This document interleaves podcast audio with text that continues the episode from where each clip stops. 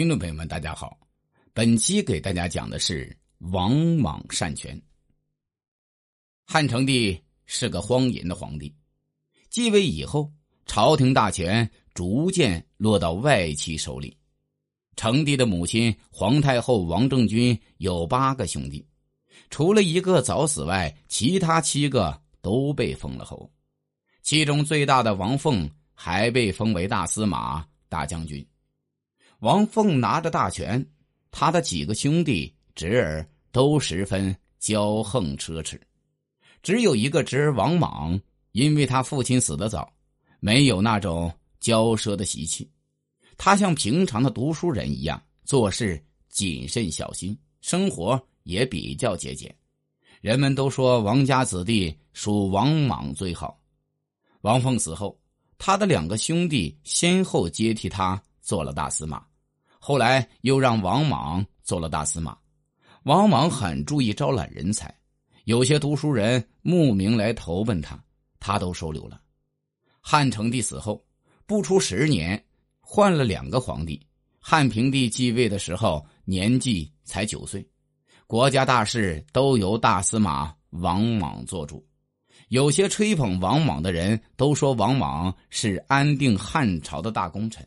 请太皇太后王政君封王莽为安汉公，王莽说什么也不肯接受封号和封地。后来经大臣们一再劝说，他才只接受了封号，把封地退了。第二年，中原发生了旱灾和蝗灾，由于多少年来贵族豪强不断兼并土地，剥削农民，逢到灾荒，老百姓没法活下去。都骚动起来。为了缓和老百姓对朝廷和官吏的愤恨，王莽建议公家节约粮食和布帛。他自己先拿出一百万钱、三十顷地，当做救济灾民的费用。他这样一带头，有些贵族大臣也只好拿出一些土地和钱来。太皇太后把新野的两万多顷地赏给了王莽。王莽又推辞掉了。王莽还派八个心腹大臣分头到各地去观察风土人情。他们把王莽不肯接受新野封地这件事到处宣扬，说王莽怎么虚心，怎样谦让。当时中小地主都恨透了兼并土地的豪强，一听王莽连封给他的土地都不要，就觉得他是个了不起的好人。王莽越是不肯受封，越是有人请求太皇太后封他。据说朝廷里的大臣和地方上的官吏、平民上书请求加封王莽的人共有四十八万多人。有人还收集了各种各样歌颂王莽的文字，一共有三万多字。王莽的威望越来越高，别人越是吹捧王莽，汉平帝越觉得王莽可怕。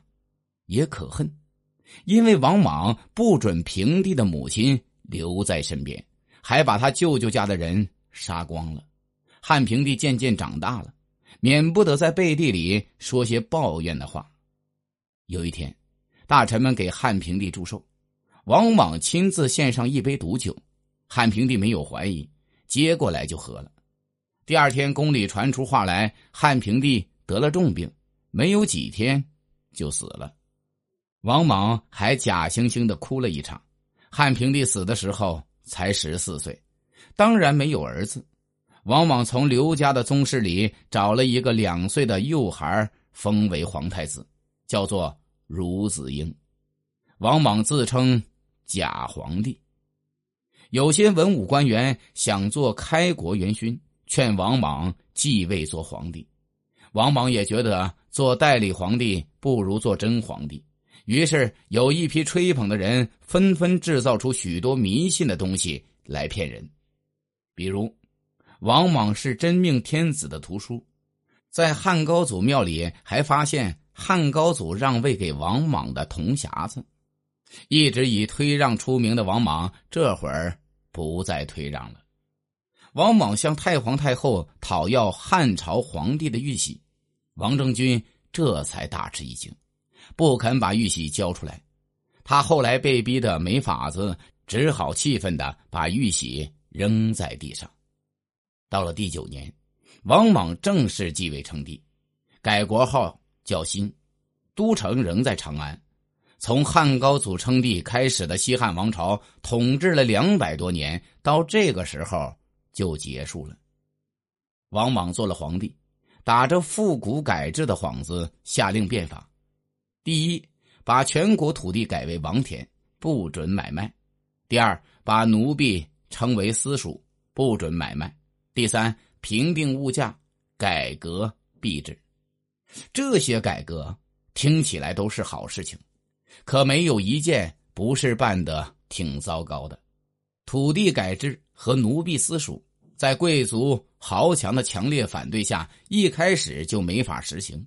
平定物价权掌握在贵族官僚手里，他们正好利用职权投机倒把、贪污勒索，反倒增加了人民的痛苦。币制改了好几次，钱越改越小，价越做越大。无形之中又刮了老百姓的一笔钱，这种复古改制不但遭到农民的反对，许多中小地主也不支持。三年以后，王莽又下了命令，王田奴婢又可以买卖了。王莽还想借对外战争来缓和国内的矛盾，这一来又引起了匈奴、西域、西南各部族的反对。王莽又征用民夫，加重捐税，纵容残酷的官吏对老百姓加重刑罚，这样就逼得农民不得不起来反抗了。本期已经讲完，欢迎订阅。